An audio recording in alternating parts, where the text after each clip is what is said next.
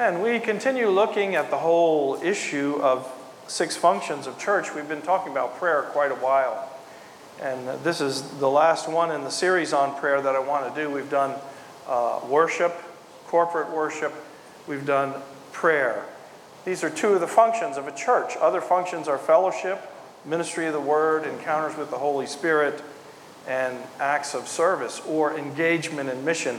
All of these, really, you can't divide them into categories. They kind of intersect with each other. And we're going to find that to be true here in the life of uh, Jacob as we look in his life at what I would call a prayer that utterly transformed his life and really transformed history in some ways. As we look into the life of Jacob, uh, some of you are familiar with his story, some are not. I'll make allusions to that. But we catch him in adult life. We catch him after 20 years of working for his uncle Laban. It's been hard work. He's done the work of shepherding, he's done the herding of cattle, he's, uh, he's done it in a nomadic way where they go from place to place. He's been up all night. He's exposed to cold. He's exposed to the elements. They live in tents. It's not an easy way of life. They have to search for water, they have to search for grassland. But in the process, he actually has prospered tremendously. Actually, too tremendously because he had four wives along with 13 children. But anyhow, he prospered in a remarkable way. And he also had many herds, which he managed in some way to earn from Laban, and some people would say in a way that wasn't entirely honest. After 20 years with his uncle Laban, and we're going to look a little bit deeper into his earlier background shortly, but after 20 years with his uncle Laban, the Lord spoke to his heart and told him to move. It's a, it's a time of transition for you, Jacob. I want you to go back to your homeland, back to where you started. And as we look at Jacob, and as he moves away, and as he makes a covenant with Laban, uh, and Laban lets them go, what we see, it appears that really, in some sense, Jacob has really made it. He's uh, become very wealthy, he has a large family, He's a very substantial person. Uh, Rabbi Ari Kahn, uh, doing a kind of a, looking at the uh, at a kind of a Jewish interpretation of this passage, says the context context is fascinating. Jacob has finally succeeded financially. The blessing meant for Esau, which he had taken from him, comes to fruition. Jacob has, quote, made it. He has completed a metamorphosis from being a man of the tent to becoming a successful entrepreneur. Yet, Jacob struggles with his success. It was one thing to take the blessings destined for Esau, it's quite another to live with the results of those blessings. As Jacob prepares to meet his brother, he looks at the wealth he has accumulated and he's worried. I want to look at that a little bit. We look at Jacob, and someone might say, Boy, he really does have it made. But my question would be Does he really?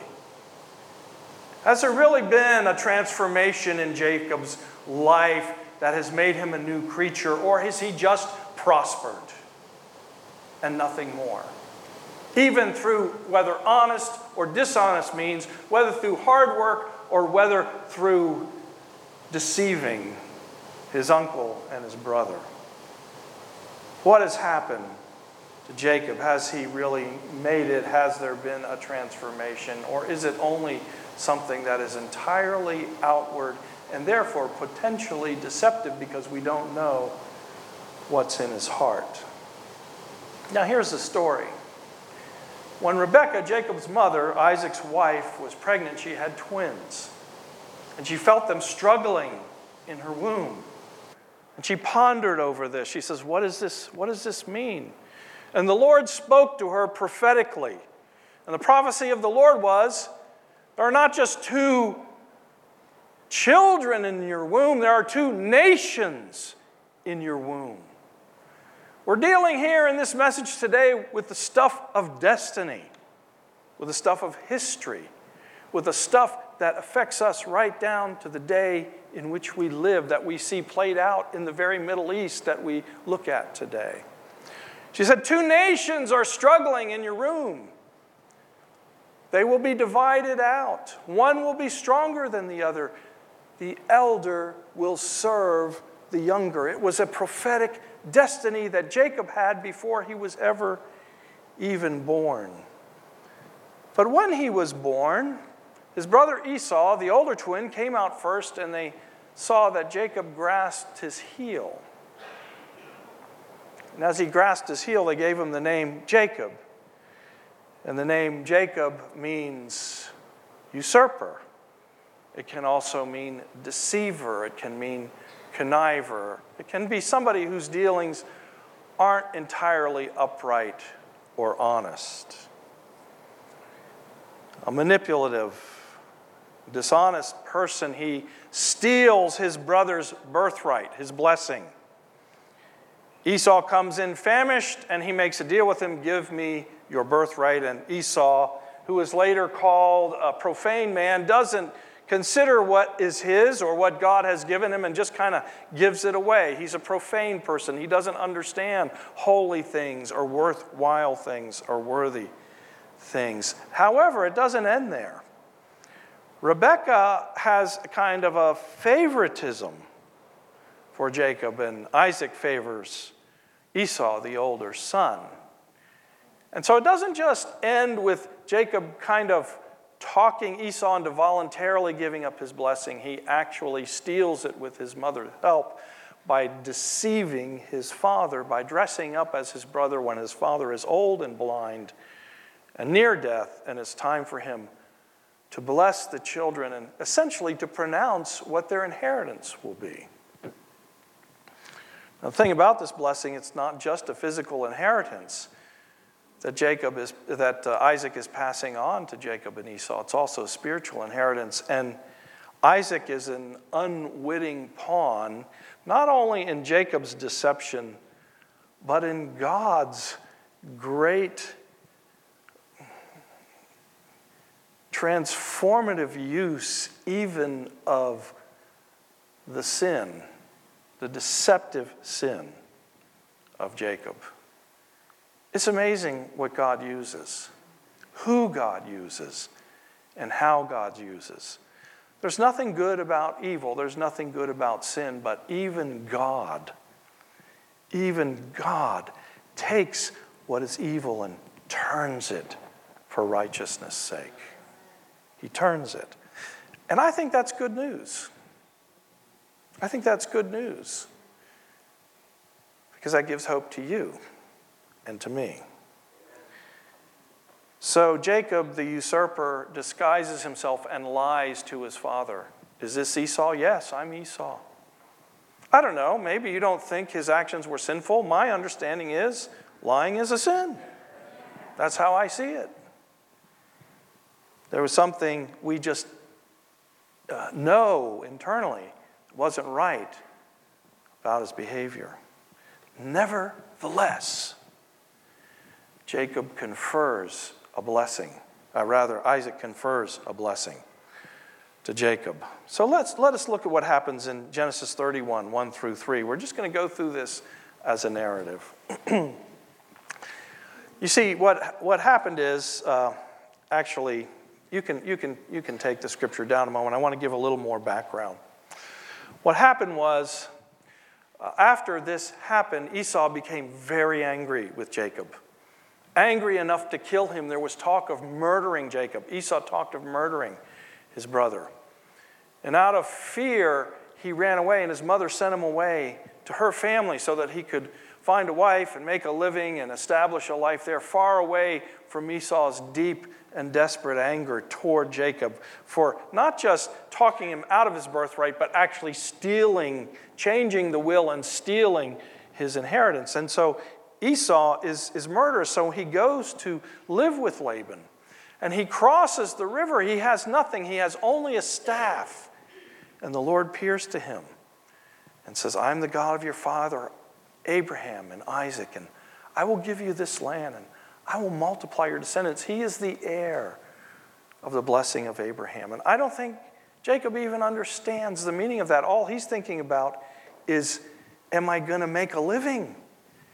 He says, If you will bless me, if you will go with me, if you'll give me food to eat and clothes to wear, I'll tithe to you. That's his, the extent of his understanding of what God wants to do in his life. Valuable, needful, necessary, but it's only the tip of the iceberg of what God has in mind for Jacob. Not only that he would work for his uh, uncle Laban, not only that he would prosper, not only that he would have flocks, not only that he would have ch- uh, wives and children, not only that he would become two camps, a great multitude, but that he would be the heir of the blessing that was given to Abraham, that he would possess what God ordained for the whole human race, that he would be the means by which it came. I don't think he was seeing this for what it really was. And so here he, here he is, uh, uh, and we can pull up uh, Genesis 31, 1 through 3. He's been working for Laban for 20 years. He's managed to get a lot of the flocks away from him, they become his property. As I say, he's made it. And Jacob heard that the sons of Laban were saying, Jacob has taken all that was our father's, and from what was our father's, he's gained all this wealth. And Jacob saw that Laban did not regard him with favor as before. And here's the key word Then the Lord said to Jacob, Return to the land of your fathers and to your kindred, and I will be with you. That is a command, that is a promise. God speaks to Jacob Jacob, it's time for a transition. You've been here 20 years, go back where you came from.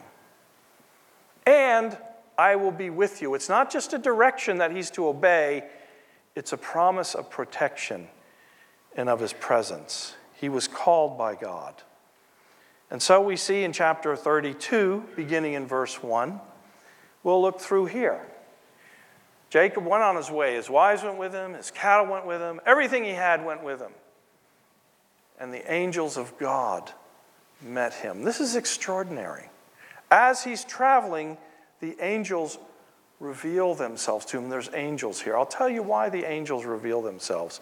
First of all, Jacob is walking in obedience. He's coming back to the land that's been promised to him. But more than that, he is going to need supernatural help in the next few days.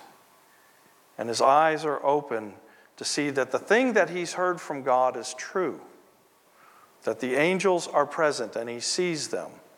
There is extraordinary grace extended to Jacob so that he can see into the supernatural realm. It is extraordinary grace for extraordinary circumstances, and I'll explain what that means. Jacob saw them. He said, This is God's camp. And he called the name of the place Mahanaim.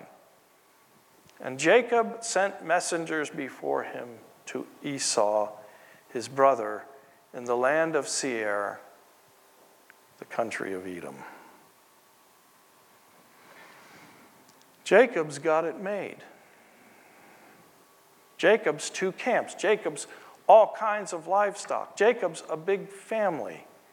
Jacob's got everything you could want. He is he's an Arab nomad with uh, well he's not an Arab, he's a Jewish nomad with a lot going for him. But Jacob's also got a really big problem that has never gone away. And that problem's name is Esau. See, he left Esau 20 years ago ready to murder him, ready to take revenge. And so he sends uh, his people ahead and he tells them, Thus you shall say to my Lord Esau, my Lord Esau. That word is properly and carefully chosen. My lord Esau, thus says your servant Jacob. That term also is properly and carefully chosen. Your servant Esau. Jacob, I am not coming to invade. I'm not coming to take over. I'm coming in peace. I'm coming with an olive branch. I have sojourned with Laban and stayed until now. I have oxen, donkeys, flocks, male servants, female servants. I have sent to tell my Lord in order that I may find favor in your sight. I have not come to, to um, exercise my dominion over you. I've not come to exercise the rights that my father and my mother have declared that I have over you. I have come as your servant. And the messengers returned to Jacob, saying, We came to your brother Esau, and he's coming to meet you. And there are 400 men with him. And then Jacob was greatly afraid and distressed. Jacob has it made. Or does he? Is there something that's just never really gone away? Is there something that's been in the background and sat in, in the corner? It's a little tree and it's just getting bigger, it's getting bigger, and it's getting bigger while he doesn't pay attention to it. Is it now not one person who has murder in his heart toward Jacob? Now it's 400 people because just as Jacob has prospered, so has Esau prospered, and he has become a great man. And he's become a leader of really a militia of some kind. And he's coming. And Jacob was greatly afraid and distressed. Uh, I can see why. I think probably you can either. You can too. Have you ever been greatly afraid and distressed? Anything ever gripped your heart? Anything in your past that was coming back to haunt you? Maybe to threaten you? Maybe to diminish you? Hopefully not to kill you, but that was Jacob's concern. He was greatly afraid and distressed, and he divided the people who were with him and the flocks and the herds and the camels into two camps. He started taking defensive measures. He thought if Esau comes to one camp and attacks it, then the camp that is left will escape. And Jacob said, Oh God, my father Abraham, and God of my father Isaac, oh Lord, who said to me, Return to your country and to your kindred, that I may do you good. As we go to the next verse, I am not worthy of the least of all the deeds of steadfast love and all the faithfulness you have shown to your servant. With only my staff I crossed this Jordan, and now I become two camps. Please deliver me from the hand of my brother, from the hand of Esau, for I fear him, that he may come and attack me, the mothers with the children.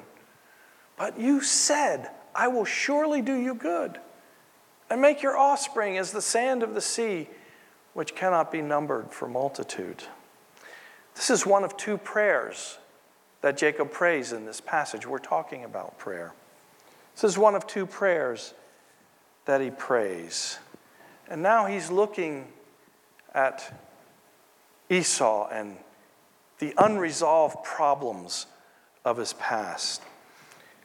And so he recalls his exodus Lord, I remember your faithfulness. I came away from Esau with nothing, and now I'm two. Um, I'm, I'm two camps. He sees his biggest fear. The question is Has Esau's rage grown from murder to massacre? He's not just concerned about his life, he's concerned about the life of his entire people. Look in the paper. Look what happens in some parts of the world today. These things happen. Look in the Bible. This is a legitimate fear that Jacob is embracing.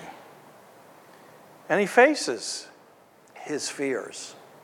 He confronts his past with Esau. He is confronted by his past.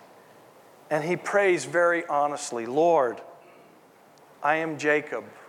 I am the usurper. I am the twister. I'm the one who's gotten away with it. I am not worthy, but you are faithful. I had nothing, but you have given me everything. I have come here because you have called me to come here, and you have promised to do me good. But I see a huge obstacle. Please, oh God, deal with this issue in my life, this problem that is facing me, this relationship that's never been resolved, this murderous spirit that has confronted me in the past and that I see again and wasn't planning on facing again. We see some paradoxes here in Jacob's situation. A paradox is two truths laid side by side by one another, two things that speak to competing interests or competing truths or competing ideas, and here they are. Jacob has a great promise. It's from God. I'm going to bless you. I'm going to be with you. I'm going to do you good if you go back. The paradox is he is facing the biggest trial of his entire life, magnified 400 times. The paradox is he's gotten guidance from God to go in this direction. The competing truth is that his circumstances say, You are in big trouble. The paradox is Jacob's obeying God. The competing truth is there are big obstacles. The paradox is God has always been faithful, and Jacob remembers that. But he has big doubts about the situation he's in right now. Ever been there?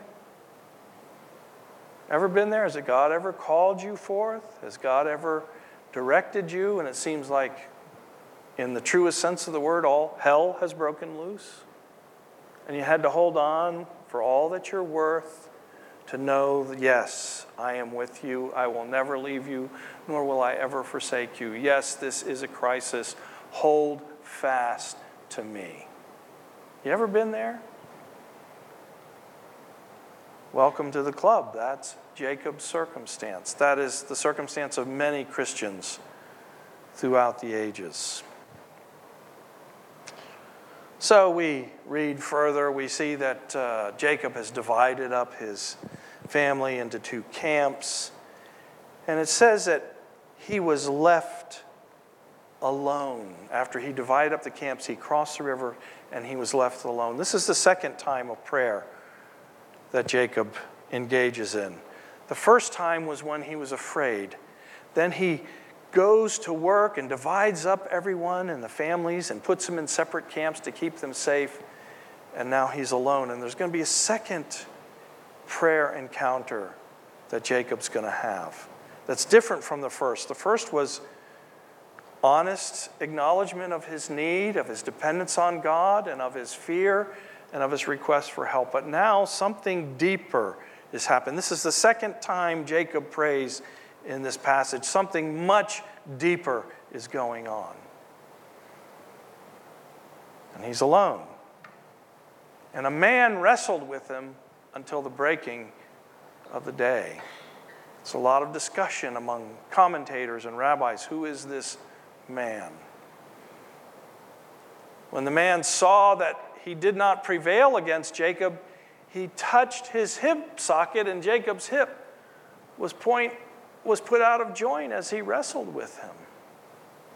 Now, I have to believe that whoever this was that was wrestling with Jacob really would not have had any real trouble winning the wrestling match if he could just touch Jacob and put his thigh out of joint.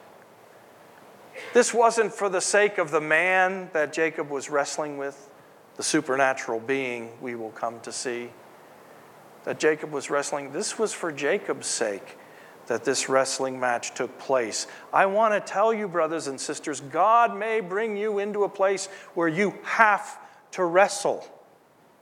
with some things. It's, it's not a punishment, it's for your benefit. It's to bring out something transformative and transforming for your life. So here he is. His socket is touched, and Jacob's hip was put out of joint as he wrestled with him. And then Jacob said, Let me go. Or rather, the, the man said, Let me go, for the day has broken. But Jacob said, I will not let you go until you bless me. And then it goes on further. He said to him, What is your name? And he said, Jacob. Then he said, Your name shall no longer be called Jacob, but Israel. For you have striven with God and with men and have prevailed. That's where the, the name Israel implies striving with God. And Jacob asked him, Please tell me your name. But he said, Why is it that you ask my name? And there he blessed him. So Jacob called the name of the place Peniel, saying, For I have seen God face to face. This tells us something about the man that Jacob is wrestling with. There's something supernatural about this individual, perhaps even, perhaps even divine. He says, I've seen God face to face, yet my life has been delivered. Sun rose upon him as he passed Penuel, limping because of his hip. What's going on here? What is this wrestling match all about? I think it's about Jacob. It's about who Jacob is, what Jacob is, who Jacob is called to be, and what he's intended to become. Is he living a lie? Is he living off stolen blessings? See, somebody who knows how to cut corners and manipulate and make things happen? You know, I have to tell you quite honestly, I am amazed sometimes, my experience over the years in ministry. I hope you won't consider this to be judgmental, but perhaps it will speak to you. I have seen over the years those who manipulate, those who speak evangelistically, that is not entirely honestly about their work, about their ministry. I've seen people who cut corners do amazing things. Have you seen the same thing? It's a rhetorical question you don't need to answer. And you scratch your head.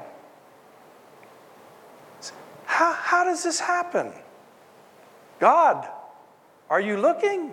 Did, did, did you see that?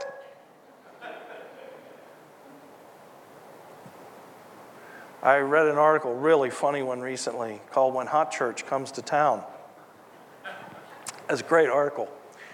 a lightning struck a tree in front of the church, and the guy got, uh, the pastor of Hot Church got his picture in the paper with the lightning hitting the tree and claiming that the devil was attacking his ministry and somehow got it in the newspaper. And the guy wrote the article says, God, they even get lightning.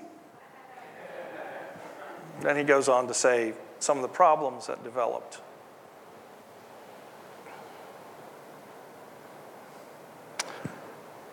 You live uprightly, you do the right thing, and you don't see quite the same results. And you say, Where is God? Well, here is the truth of the matter, friends.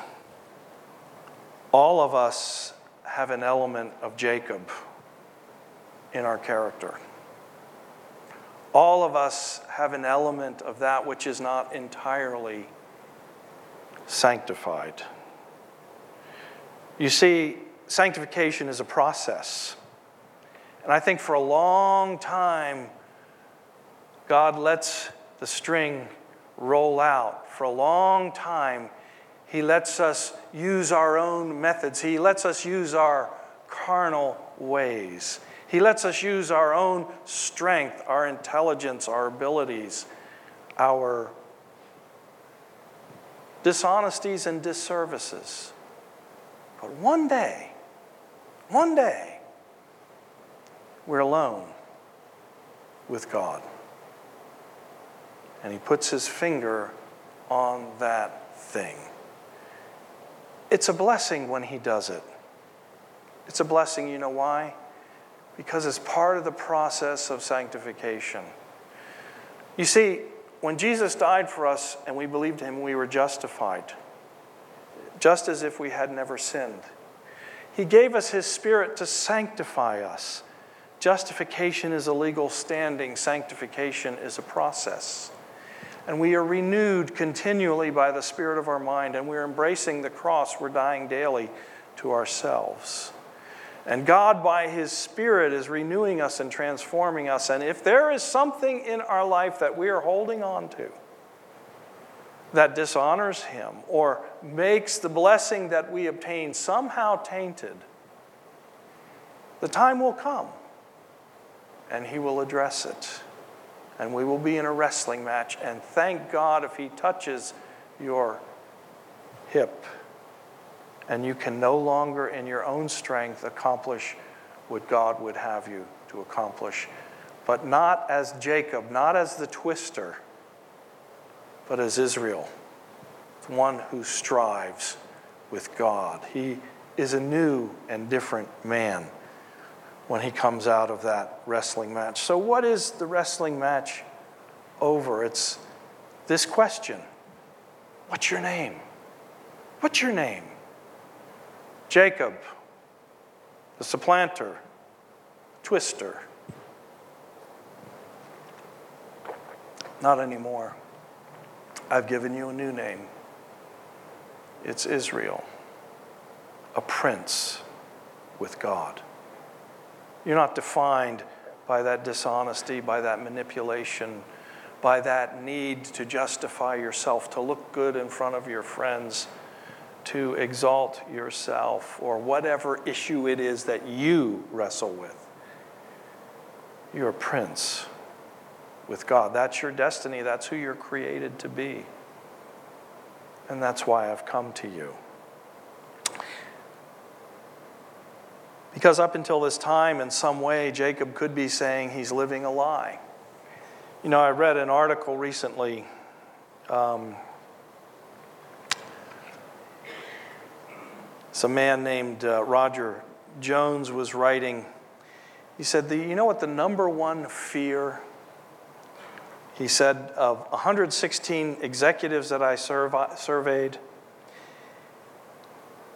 uh, that is CEOs of big companies, their number one fear is that they will found out, be found out to be an imposter who actually lacks the level of incompetence required for their position. It was published in Harvard Business Review, and it's called the imposter syndrome. In other words, when people succeed, when they make progress, when they get somewhere, in the back of their mind, say, you know what? That's not really who I am. That's what happened to Jacob. In fact, you would be surprised how many people who have become very significant public figures, known figures, not only suffer from the imposter syndrome, but are imposters. There's a great story Nicky Gumbel tells in the Alpha Course. He says, uh, Sir Arthur Conan Doyle, the author of the Sherlock Holmes stories, once played a practical joke Knowing that even the most respectable people have things they are embarrassed and ashamed about, he sent a telegram to 12 highly respectable and respected men in England. All it said on the telegram was this Flee at once, all is discovered. Within 24 hours, every single one of them left the country. now that's an imposter syndrome. You know, when you gave your heart to Christ, you probably had family members. Oh, now he's all holy. He's a big partier. He wasn't truthful. He, fill in the blank, he was dishonest. Now he's all holy. You come into your place of service in the kingdom. Oh, now he's all holy. She's all holy.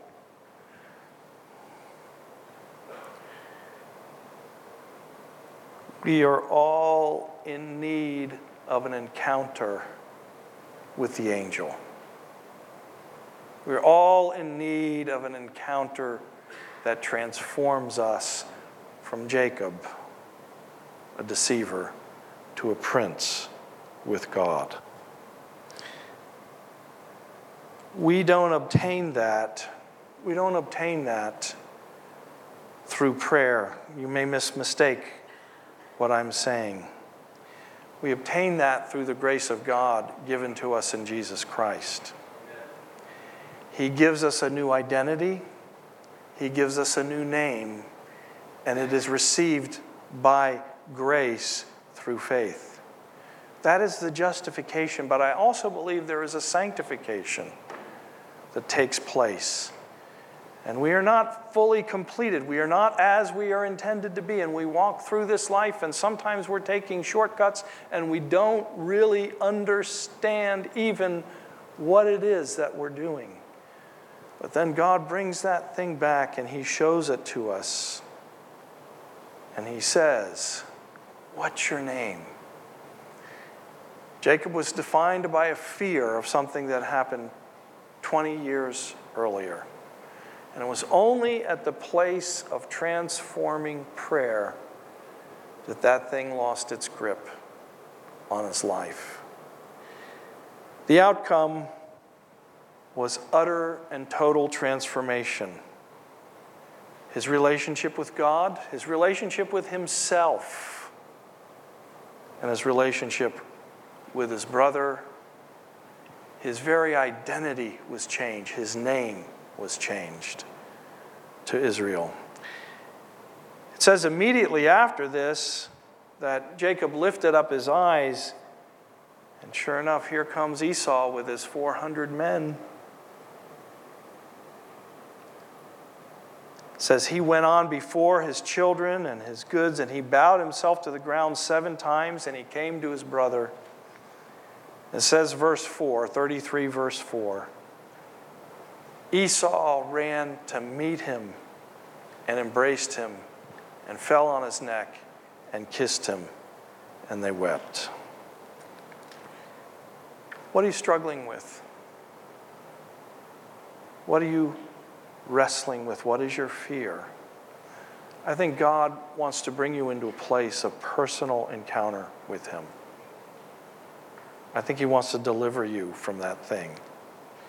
I think He wants His power to be at work so that you will know the meaning of the transformation of your soul, not from a deceiver, but into a prince, a child of God. It is through faith, but in the mystery of the Spirit, there is also a groaning that takes place. What's your biggest fear, your biggest obstacle? What are you called to own up to? What carnal method of getting by is God touching in your life? Are you willing to face Him alone? Are you willing to wrestle with this until God gives you a clear answer? Jesus Himself faced these things. We see it in Hebrews 5, 7, and 8. In the days of his flesh, Jesus offered up prayers and supplication with loud cries and tears to him who was able to save him from death. And he was heard because of his reverence. Although he was a son, he learned obedience through what he suffered. And then Luke 22, 41 to 46. Jesus withdrew from the disciples about a stone's throw, and he knelt down and prayed, saying, Father, if you're willing, remove this cup from me. Nevertheless, not my will, but yours be done. And there appeared to him an angel from heaven, strengthening him. And being in agony, he prayed more earnestly, and his sweat became like great drops of blood falling down on the ground. And when he rose from prayer, he came to the disciples and found them sleeping for sorrow. And he said to them, Why are you sleeping? Rise and pray, that you may not enter into temptation. And then finally, Hebrews 12. 1 and 2, we are surrounded by a great cloud of witnesses. Let us lay aside every weight and the sin which clings so closely, and let us run with endurance the race that is set before us, looking to Jesus, the founder and perfecter of our faith. For the joy that was set before him endured the cross, despising the shame, and is seating at the right hand of the throne of God. Our encounter with God transforms. It is intended to transform who we are. And it's not just a one time thing at salvation, it is an ongoing thing that is part of the process of sanctification. You may have a wrestling match with God in your future. I encourage you to engage. Let us pray. Lord, I know there are people in this congregation who are wrestling with something really serious. Something's confronting them, confronting us. I believe you're calling us into a personal encounter, calling us to wrestle with you. It may even influence who we really are deep down. And it is the instrument by which you want to write your law in our hearts and fulfill our new, your new covenant.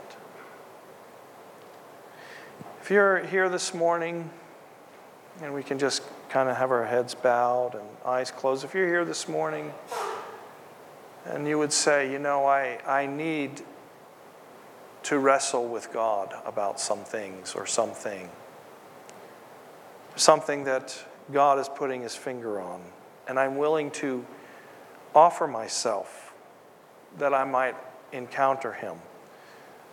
This is not the encounter, but you're saying, Lord, I'm willing to wrestle this out. If that's you, wherever you are, I just want you to stand on your feet as the rest of us are continuing an attitude of prayer. Anywhere in this uh, congregation, please feel free to stand to your feet. If you are ready to wrestle with the Lord, I'm not calling you forward, it's just to stand to pray over you. Thank you, Lord. There may be others. Don't be afraid or ashamed. Lord, there's something to wrestle with, something that's right in front of you. Thank you, Lord Jesus. Father, we are asking you for an encounter with your presence this week, this month. We are praying that we can wrestle through into a place of complete victory. Yes, we wrestle with the spiritual forces of uh, the angelic realm, but we also wrestle not against flesh and blood, but against principalities and powers. And I pray, Lord, that as we enter into wrestling matches this week, we will find ourselves in a place of victory and blessing. Transformation in Jesus' name. Amen. Amen. I want to ask you all to stand. I'll ask you to come, and we're going to sing as we close.